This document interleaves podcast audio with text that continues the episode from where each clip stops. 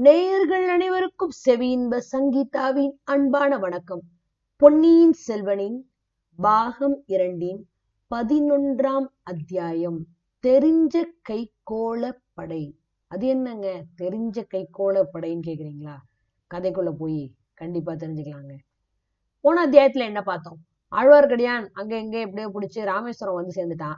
வந்த இடத்துல அவனுக்கு சைவமா வைஷ்ணவமாங்கிற பெரிய பெரிய சண்டையெல்லாம் அங்க நடக்குது. அப்ப அனிருத்த பிரம்மராயர் தலையிட்டு ஆழ்வார்க்கடியான் அங்கேருந்து மீட்டு வந்து சேரு இடத்துக்கு அப்படின்னு சொல்லி நாலு பேரை அனுப்புறாரு.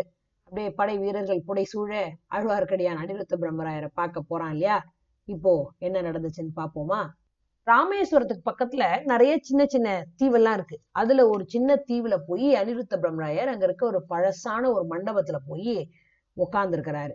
அவரோட அமைச்சர் வேலையை நடத்துறதுக்குரிய அந்த தேவையான உபகரணங்கள் சுத்தி எல்லாம் அப்படியே அவரை சூழ்ந்து வச்சிட்டு இருக்கிறாங்க கணக்கு எழுதுற ஓலை திருமந்திர நாயகர்கள் எழுதுற ஓலை அப்புறம் அகப்பரிவார காவலர்கள் அவங்க எல்லாம் இந்த சுத்தி அவருக்கு இது பண்றவங்க அவங்க எல்லாம் அவங்கவுங்க இடத்துல ரெடியா அப்படியே தயார் நிலையில் நிக்கிறாங்க. இவர் என்ன கட்டளை இட்டாலும் உடனே செய்யற மாதிரி.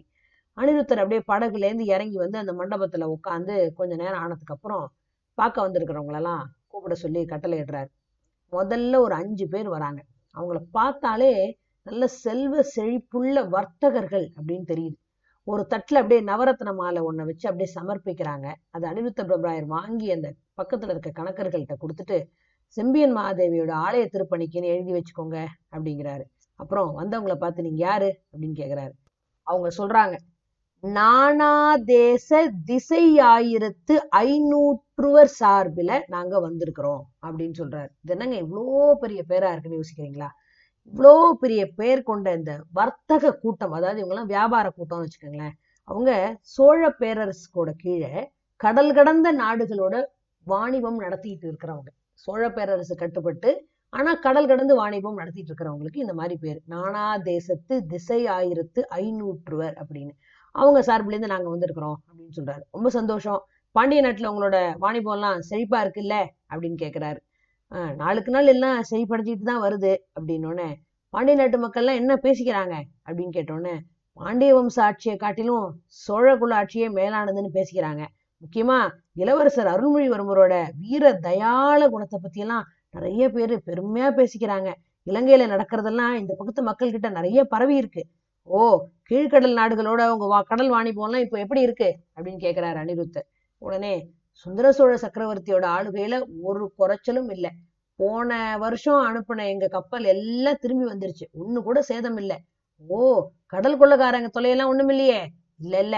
மாணக்கவாரத்தீவுக்கு அருகில இருக்கிற அந்த கடல் கொள்ளைக்காரர்கள்லாம் நம்ம சோழர் கப்பற்படையை அழிச்ச அப்புறம் கீழே கடல்கள்ல கொள்ளை பயமே கிடையாது. உடனே அனிருத்தர் சொல்றாரு ரொம்ப நல்லது. கொடுத்து அனுப்பின ஓலை சம்பந்தமா என்ன ஏற்பாடு பண்ணிருக்கீங்க? கட்டளை என்னவோ அதுபடியே செஞ்சிருக்கோம். இலங்கை சைன்யத்துக்கு அனுப்ப ஆயிரம் மூட்டை அரிசியும் ஐநூறு மூட்டை சோளமும் நூறு மூட்டை தோரம்பருப்பும் இந்த ராமேஸ்வர தீவுல கொண்டாந்து வச்சிருக்கோம். இலங்கைக்கு அனுப்பி வைக்க ஏற்பாடு செய்யணும். உங்களோட கப்பல்ல ஏத்தி அனுப்ப முடியுமா? அவங்க சொல்றாங்க. கட்டளை இட்டா செய்யறோம் இலங்கை யுத்தம் எப்போ முடியும்னு தெரிஞ்சுக்கவும் ஆசைப்படுறோமே. ஆ அது யாருக்கு தெரியும்? உங்களோட வர்த்தக சபைக்கு ஜோசியக்காரன் இருக்கான்ல அவனை கேட்டு எனக்கும் சொல்லுங்க.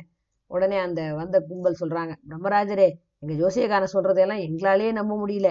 அப்படி அவன் என்ன சொல்றான்? இளவரசர் அருள்மொழி போற இடத்துல எல்லாம் வெற்றின்னு தான் சொல்றான். அவரோட ஆட்சியில சோழ கப்பற்படை கடல் கடந்த தேசங்களுக்கெல்லாம் போய் வெற்றி கொள்ளும்னு சொல்றான். தூர தூரத்துல இருக்க தேசம் எல்லாம் பல எல்லா தேசத்துலயும் புலிக்கொடி பறக்கும்னு சொல்றான். அப்படின்னா உங்க பாடு கொண்டாட்டம் தான் போங்க. ஆமா ஆமா எங்க கடல் வர்த்தகம் மேலும் மேலும் அப்படி செழிச்சு ஓங்குன்னு சொல்லியிருக்கான். ரொம்ப சந்தோஷங்க. ஸ்ரீரங்கநாதரோட அருள் இருந்தா அப்படியே நடக்கட்டும். இலங்கையில யுத்தம் நடக்கிற வரைக்கும் மாசம் ஒரு தடவை நீங்க இப்படியே அரிசி இந்த பொருள் எல்லாம் அனுப்பிக்கிட்டே இருக்கணும். சரியா? போயிட்டு வாங்க அப்படிங்கிறாரு அனிருத்தர். அப்படியே செய்யறோம் போயிட்டு வரோம்னு சொல்லி அந்த ஐநூற்றுவர் சபையோட அந்த பிரதிநிதிகள் அங்கேருந்து கிளம்பிடுறாங்க. அவங்க போனதுக்கு அப்புறம் ஒரு காவலன் வந்து தெரிஞ்ச கைகோளப்படை சேனாதிபதிகள் வந்திருக்கிறாங்க. அப்படின்னு வந்து சொல்றான். வர சொல்லு. அப்படிங்கிறாரு முதலமைச்சர் அனிருத்தர். மூணு கம்பீரமான புருஷர்கள் அப்படியே உள்ள வராங்க. அவங்களோட முகத்திலையும் தோற்றத்திலையும் அப்படியே வீர லக்ஷ்மி வாசம் செய்யறா அவ்வளவு லட்சணமா அவ்வளவு கம்பீரமாவும் இருக்காங்க அவங்க. அஞ்சா நெஞ்சம் படைத்த ஆண்மையாளர்கள். அதாவது கொஞ்சம் கூட எதுக்குமே கலங்காத தைரியசாலிங்கன்னு அவங்கள பார்த்தாலே தெரியுது. சுந்தர சோழ தெரிஞ்ச கைகோளை படையார் தானே அப்படின்னு அனிருத்தர் கேட்கிறாரு ஆமாயா யாருங்க இந்த தெரிஞ்ச கைகோள படை அப்படின்னு எல்லாரும் யோசிக்கிறீங்க இல்லையா? இன்னைக்கு தமிழ்நாட்டுல கைத்தறி நெசவு தொழில்ல ஈடுபட்டுக்கிட்டு நூல் இல்லாம திண்டாடிக்கிட்டு இருக்கிற கைகோள வகுப்பை சேர்ந்தவங்க தான் இப்போ இந்த சொல்லப்படுற தெரிஞ்ச கைகோளப்படை இவங்க சோழ பேரரசரோட காலத்துல எல்லாம் புகழ்பெற்ற ஒரு வீர சமூகமா இருந்திருக்காங்க. அவங்கள பொறுக்கி எடுத்த வீரர்களை வச்சுக்கிட்டு சோழ சக்கரவர்த்திகள் என்ன பண்ணுவாங்க? அவங்களோட அகப்பரிவாரை அதாவது ஆஹ் அகப்பரிவார படைன்னு சொல்றது. அவங்களுக்கு ரொம்ப அடுத்த லெவல் ஆஃப் இவங்களை காப்பாத்துற வீரர்கள் அப்படிங்கிற மாதிரியான ஒரு படை உருவாக்குவாங்க. அந்த படை மாதிரி அமைச்சுக்கிறது வழக்கம். அப்படி பொறுக்கி எடுக்கப்பட்ட தேர்ந்த வீரம் மிக்க படைக்கு தெரிஞ்ச கைகோள படை அப்படின்னு ஒரு பெயர் உண்டு அந்தந்த சக்கரவர்த்தி இல்லைன்னா அந்த அரசோட பெயரையும் சேர்த்து அந்த படைக்கு முன்னாடி சேர்த்து சொல்றது பழக்கம். அதனாலதான் இப்ப சுந்தர சோழ தெரிஞ்ச கைகோளை படையார் தானே அப்படின்னு அனிருத்தர் கேட்கிறாரு அதுல வந்தவங்க எல்லாம் ஆமா ஐயா ஆனா சொல்லிக்க கூட எங்களுக்கு இப்போ வெக்கமா இருக்கு அப்படிங்கிறாரு. ஏன்? ஏன் வெக்கப்படுறீங்க? அப்படின்னு அனிருத்தர் திரும்பி கேட்டோன்னே இல்ல சக்கரவர்த்தியோட சோத்தை ஆறு மாச காலமா இங்க சும்மா வெட்டியா வீணா கழிச்சிட்டு இருக்கிறோம். ஆமா உங்க படையில எத்தனை கை எத்தனை வீரர்கள்? அப்படின்னு கேக்குறாரு. எங்க சேனையில மூணு கை உண்டுங்க. இவரு இடங்கை சேனை தலைவர். இவரு வலங்கை சேனை தலைவர். நான் நடுவிற்கை படைத்தலைவன் ஊர் கையிலையும் ரெண்டாயிரம் வீரர்கள் இருக்காங்க. எல்லாரும் சாப்பிட்டு சாப்பிட்டு சும்மா தூங்கிட்டு இருக்கிறோம். வேலும் ஈட்டியும் வாளும் தோளும் அப்படியே சோம்பி போய் சோம்பேறித்தனம் ஆயிடுச்சு. போர் தொழிலே எங்களுக்கு மறந்துடும் போல இருக்கு அப்படிங்கிறார். உங்களோட கோரிக்கை தான் என்ன? எங்களை இலங்கைக்கு நீங்க அனுப்பி வைக்கணுங்கிறது தான் எங்களோட கோரிக்கை. இளவரசர் அருள்மொழிவர்மர் மாதாண்ட நாயகராய் இருக்க சைனியத்துல சேர்ந்து யுத்தம் செய்யணும்னு ஆசைப்படுறோம். ஆட்டம் ஆட்டம். தஞ்சாவூருக்கு போனோடனே சக்கரவர்த்தி கிட்ட இது சம்பந்தமா பேசிட்டு உங்களுக்கு என்ன ஏதுங்கிறத சொல்றேன். பிரம்மராஜரே அதுக்குள்ள இலங்கை யுத்தம் முடிஞ்சிட்டா? அந்த பயம் உங்களுக்கு வேண்டாம். இலங்கை யுத்தம் இப்போதைக்கு முடியுங்கிற வழியாவே தெரியல. இல்ல ஈழத்து சேனா வீரர்கள் அவ்வளவு புல்லாதவங்களாவா இருக்காங்க? எங்களை அனுப்பி வைங்களேன். ஒரு கை பாக்குறோம் அப்படிங்கிறாரு. ஒரு கை என்ன? நீங்க மூணு கையும் பாப்பீங்க. தெரிஞ்ச கைகோளரோட மூணு கை மாசேனை யுத்த காலத்துல பூந்துருச்சுன்னு வச்சுங்க. ஐயோ பகைவர்கள் பாடு என்னன்னு சொல்லவும் வேணுமா என்ன? அதுவும் நடுவிற்கை பகை வீரர்கள் பகைவர் படையில நடுவுல பூந்து தாக்குவீங்க. அதே சமயத்துல இடது கை வீரர்கள் இடது பக்கத்துலயும் வலங்கை வீரர்கள் வலது புறத்துலயும் சொல்லி இடி மாதிரி போய் விழுவீங்க ஆஹா நீங்க மூணு பேரும் சேர்ந்தீங்க. பகைவர்கள் கதி அதோ கதிதான். அப்படி தாக்கிதான் பாண்டிய சைன்யத்தை நிர்மூலம் பண்ணோம். சேரர்களையும் முறியடிச்சோம். பாண்டியர்களும் சேரர்களும் போர்க்களத்துல எதிர்த்து நின்னாங்கப்பா. அதனால சண்டை போட முடிஞ்சது. அதனால அவங்கள தாக்கி முறியடிச்சிங்க. பகை வீரர்களை முதல்ல கண்ணால பார்த்தா தானே அவங்கள நீங்க ஒரு கை பார்க்கலாம் மூணு கையும் பார்க்கலாம். ராவணர் காலத்து அசுரர்கள் மாதிரி இந்த காலத்து இலங்கை வீரர்களும் மாயாவி ஆயிட்டாங்களா என்ன? முதல் மந்திரியாரே. ஆஹா மறைஞ்சு நின்னு போரிடுறாங்களா? மாயாவிகளா மறைஞ்சுதான் விட்டாங்க. ஆனா போர் செய்யலப்பா. போரிட்டா தானே இருக்கிற இடத்த கண்டுபிடிச்சிடலாமே. இலங்கை அரசன் மஹிந்தனையும் பார்க்க முடியல. எங்க ஓடி போனான்னு தெரியல. அவனோட சேனா வீரர்களையும் எங்கேயோ போய் ஒளிஞ்சு பதுங்கிட்டாங்க காடுகள்ல மலையில எங்கேயோ போய் ஒளிஞ்சுக்கிட்டாங்க. கண்டுபிடிக்க முடியல. அதனால ஆறு மாசமா இலங்கையில யுத்தமே நடக்கல. உங்களையும் இப்ப அங்க அனுப்பி என்ன பண்றது? மகாமந்திரி எங்களை அனுப்பி பாருங்க. மகிந்தனும் அவனோட வீரர்களும் காடு மலையில எங்க வேணாலும் ஒளிஞ்சிருக்கட்டுமே. இல்ல மேக மண்டலத்திலேயே வேணாலும் ஒளிஞ்சிருக்கட்டும். அவங்கள கைப்பிடியா பிடிச்சு கொண்டு வந்து இளவரசரோட கால்ல சேர்க்கிறோம் அப்படி சேர்க்கலன்னா தெரிஞ்ச கைக்கோளர் படை அப்படிங்கிறது பேரை மாத்திக்கிட்டு வேளாளரின் அடிமை படை அப்படிங்கிற பட்டயத்தை வாங்கிக்கிறோம் அப்படின்னு சொல்றாங்க. வேண்டாம் வேண்டாம் வேண்டாம். அப்படி ஒண்ணு இப்போ சபதம் எல்லாம் செய்ய வேண்டாம். தெரிஞ்ச கைக்கோளர் படையோட வீர பராக்கிரமம் இந்த பூலோகத்துல யாருக்கு தான் தெரியாது. தஞ்சாவூர் போனதுக்கு அப்புறம் சக்கரவர்த்தியோட அவசியம் கேட்டுக்கிட்டு உங்களுக்கு கட்டளை அனுப்புறேன். அது வரைக்கும் கொஞ்சம் பொறுமையா இருங்க. பாண்டிய நாட்டுல பகைவர்கள் எல்லாம் அடக்கி அமைதியை நிலைநாட்டிக்கிட்டு வாங்க. அது போதும். மகாமந்திரி பாண்டிய நாட்டுல இனிமே அடக்கிறதுக்கு பகைவர்கள்லாம் யாருமே இல்லை. குடிமக்கள்லாம் யுத்தம் நின்னதை பத்தி மகிழ்ச்சி அடைஞ்சிருக்கிறாங்க. அவங்களும் விவசாயம் வாணிபம் இந்த கைத்தொழிலாம் ஈடுபட்டு அமைதியா வாழ்க்கையை நடத்தணும்னு ஆசைப்படுவாங்கல்ல. பாண்டியரோட மன்னர் குலமோ தான் நாசமா போச்சு.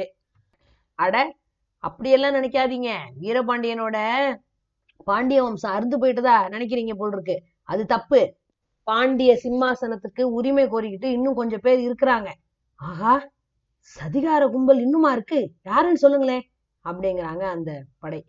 காலம் வரும்போது உங்களுக்கே தெரியும் பாண்டிய குலத்துல பழமையான மணி கிரீடமும் இந்திரன் கொடுத்த அந்த ரத்ன மாலையும் வைரம் இழைச்ச அந்த பட்டத்து உடைவாளும் இன்னும் இலங்கையில தானே இருக்குது. ரோகண மலை நாட்டுல எங்கேயோ ஒளிச்சு வைக்கப்பட்டிருக்கிறதா சொல்றாங்க. அதை மீட்டிட்டு வர்ற வரைக்கும் பாண்டியர் போர் வந்து முடியவே முடியாதுங்க. ஆபரணங்களை மீட்டுக்கிட்டு வரணும். இளவரசர் அருள்மொழிவர்மரை மதுரை சிம்மாசனத்துல அமர்த்தி பாண்டிய மணிமகுடத்தையும் பட்டாக்கத்தையும் கொடுக்கற வரைக்கும் அந்த நாளும் சீக்கிரமா வரணும். ஆஹா இது என்ன வார்த்தை சொல்றீங்க? குடிமக்களோட நாக்கிலையும் போர் வீரர்களோட உள்ளத்திலயும் இருக்கிறது தான் சொல்றோம். அதெல்லாம் பெரிய ராஜாங்க விஷயம். நம்ம பேச வேண்டாம். உங்களுக்கு சந்தோஷமா இருக்கக்கூடிய வேற ஒரு விஷயத்த சொல்ல போறேன் இப்போ. கவனமா கேட்டுக்கிறோம் மகாமந்திரி. சொல்லுங்க. இலங்கை யுத்தத்தோட யுத்தம் முடிஞ்சிரும்னு நினைக்க வேண்டாம். இளவரசர் அருள்மொழிவர்மர் இலங்கை போர் முடிஞ்ச அப்புறம் நாலா பக்கமும் திக்விஜயம் புறப்பட போறாரு. ஆயிரம் கப்பல்ல வீரர்கள் எல்லாம் ஏத்திக்கிட்டு கீழ் திசை கடல்கள்ல போறாரு. அப்போ அருள்மொழிவர்மர் எந்தெந்த ஊருக்கெல்லாம் போறாரு அப்படிங்கிறத இப்போ முதல் மந்திரி சொல்றாரு. மாநக்கவாரம் மாபப்பாளம் மாயிருடிகம் கடாரம் இலாமுரி தேசம் ஸ்ரீவிஜயம் சாவகம் புட்பகம் இந்த மாதிரி நாட்டுக்கெல்லாம் அந்த மகாவீரர் போய் ஜெயிச்சுட்டு வரணும்னு ஆசைப்படுறாரு. தெற்க முன்னீர் பழந்தீவு பன்னீராயிரமும் கைப்பற்றணும்னு முடிவு பண்ணியிருக்கிறார். மேற்க கேரளம் குடமலை கொல்லம் இந்த மாதிரி நாட்டுக்கெல்லாம் அவரோட காலடி போய் அப்படியே பதிஞ்ச உடனே அங்க இருக்க ஜனங்கள்லாம் பணிஞ்சிடணும்னு எதிர்பார்க்கிறாரு. கண்டிப்பா அதை செய்வாரு. அப்புறமா வடதிசையை நோக்கி புறப்பட போறாரு. வேங்கி கலிங்கம் ரெட்டப்பாடி சக்கரக்கோட்டம் அங்கம் வங்கம் கோசலம் விதேகம் கூர்ஜரம் பாஞ்சாலம் இந்த மாதிரி நாடுகள் எல்லாம் படையெடுத்து போறாரு. காவிய புகழ்பெற்ற கரிகால் வளவன் மாதிரி இமயம் மலைக்கும் போய் புலிகொடியை நாட்டுவாரு. வீர சேனாதிபதிகளே இப்படியெல்லாம் நம்ம தென் திசை மாதாண்ட நாயகர் நிறைய திட்டம் வச்சிட்டு இருக்கிறாரு. தமிழகத்துல வீர ரத்தமும் வைர நெஞ்சமும் படைச்ச எல்லாருக்கும் வேணுங்கிற அளவுக்கு வேலை இருக்கும்.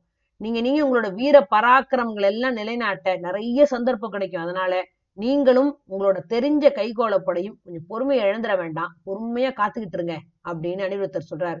சேனாதிபதி எல்லாருக்கும் ஒரே சந்தோஷமாயிடுச்சு. சுந்தர சோழ சக்கரவர்த்தி வாழ்க இளவரசர் அருள்மொழிவர்மர் வாழ்க மகாமந்திரி அனிருத்தர் வாழ்கன்னு கோஷம் போட ஆரம்பிச்சிட்டாங்க. அப்புறம் அவங்கள ஒரு படைத்தலைவன் சொல்றான் மகாமந்திரி ஒரே ஒரு விண்ணப்பம் செஞ்சுக்கணும்னு ஆசைப்படுறோம். எங்க படையோட பெயரு சுந்தர சோழ தெரிஞ்ச கைகோளை படை அப்படிங்கிறது உங்களுக்கு தெரிஞ்சதுதான். தெரிஞ்ச விஷயம்தான். சுந்தர சோழ சக்கரவர்த்தி திருப்பணியில உயிரையும் விடுவோம்னு பகைவர்களோட ரத்தம் தோஞ்ச அந்த கையில அடிச்சு சத்திய பிரமாணம் செஞ்சு கொடுத்தவங்க. ஆமா அதுவும் தெரிஞ்ச விஷயம் தானே. அதனால சக்கரவர்த்தியை தவிர வேற யாரையும் நாங்க சேர மாட்டோம். வேற யார் சொல்றதையும் கேட்க மாட்டோம். உங்களிடம் நான் எதிர்பார்க்கறதும் அதுவே தான். இல்ல முன்னாடி ஒரு காலத்துல பழுவேட்டையர்களோட மாபெரும் சேனையில ஒரு பகுதியா இருந்தோம். அது காரணம் பத்தி எங்கள்ல சில பேருக்கு சில சந்தேகமும் அது எதுவும் ஏற்பட்டுறக்கூடாது. ஆகா இது என்ன வார்த்தை? யாருக்கு என்ன சந்தேகம்? இல்ல தஞ்சாவூர்ல நடக்கிறத பத்தி ஏதேதோ வதந்தி எல்லாம் காத்துல பரவிட்டு வருது. காத்துல வருது காத்தோட போட்டும். நீங்க அதை பத்தி எல்லாம் நம்பவும் வேண்டாம் திருப்பி சொல்லவும் வேண்டாம். இல்ல கொடும்பாளூர் வேளாளர்கள் ஏதாவது எங்களை பத்தி சந்தேகத்தை கிளப்பிடுவாங்க. கலப்ப மாட்டாங்க. கலப்பினாலும் யாரும் கேட்க மாட்டாங்க. மனித உடம்பு வந்து நிலையில்லாதது. உடனே முதன் மந்திரி சொல்றாரு. ஆமா ஆனா சுத்த வீரர்கள் உயிருக்கெல்லாம் பயப்பட மாட்டாங்களே. இல்ல திரிபுவன சக்கரவர்த்தி ஆனாலும் ஒரு நாளைக்கு அப்படின்னு அந்த கைகோளப்படை அப்படி இழுக்கிறாங்க. இறைவனோட திருப்பாதத்தை போய் சேர வேண்டியதுதான். சக்கரவர்த்திக்கோ உடல்நிலை சரியா இல்ல. ஆமா வானத்துல வால் நட்சத்திரம் கூட பிரகாசிக்குது. சக்கரவர்த்திக்கு அப்படி ஏதாவது ஆயிட்டா எங்கள் படை வீரர்கள்லாம் அருள்மொழிவர்மரோட அகப்பரிவார படையா மாற விரும்புறாங்க. சக்கரவர்த்தியோட கட்டளை என்னவோ அது மாதிரி நடக்கிறதான உங்க கடமை?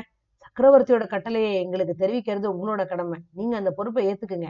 இல்லைன்னா தஞ்சாவூருக்கு போய் சக்கரவர்த்தியை பாக்குறதுக்கு எங்களுக்கு அனுமதியாவது கொடுங்க. வேண்டாம் வேண்டாம். நீங்க இப்ப தஞ்சைக்கு போறது அவ்வளோ புத்திசாலித்தனம் இல்ல. வீணா குழப்பம் வரும். சக்கரவர்த்தியை பார்த்து உங்க விருப்பத்தை கண்டிப்பா தெரியப்படுத்துறேன். அந்த பொறுப்பை நானே எடுத்துக்கிறேன். நீங்க நிம்மதியா போயிட்டு வாங்க. இல்ல உங்ககிட்ட சொன்னோடனே எங்க மனசுல இருக்க பாரம்லாம் நீங்கிட்ட மாதிரி இருக்கு. பார்த்து செய்யுங்க. போயிட்டு வரோம் அப்படின்னு சொல்லி அவங்க கிளம்புறாங்க. தெரிஞ்ச கைகோள படை தலைவர்கள் அந்த மூணு பேரும் அந்த இடத்த விட்டு கிளம்பிட்டாங்க. அனிருத்த பிரம்மராயர் சொல்றாரு ஆஹா பொன்னியின் செல்வர்கிட்ட அப்படி என்னதான் சக்தி இருக்கோ தெரியல. அவரை ஒரு தடவை பார்த்தவங்க கூட பைத்தியம் ஆயிடுறாங்களே அப்படின்னு வாய்க்குள்ள அப்படியே முணுமுணுத்துக்கிறாரு. அப்புறம் சத்தமா சொல்றாரு எங்க அந்த முரட்டு வைஷ்ணவனை இங்க வர சொல்லுங்க அப்படின்னு கட்டளை இடுறாரு. யார் அந்த முரட்டு வைஷ்ணவன்? வேற யாரு? சச்சா ஆழ்வார்க்கடியான் தான்.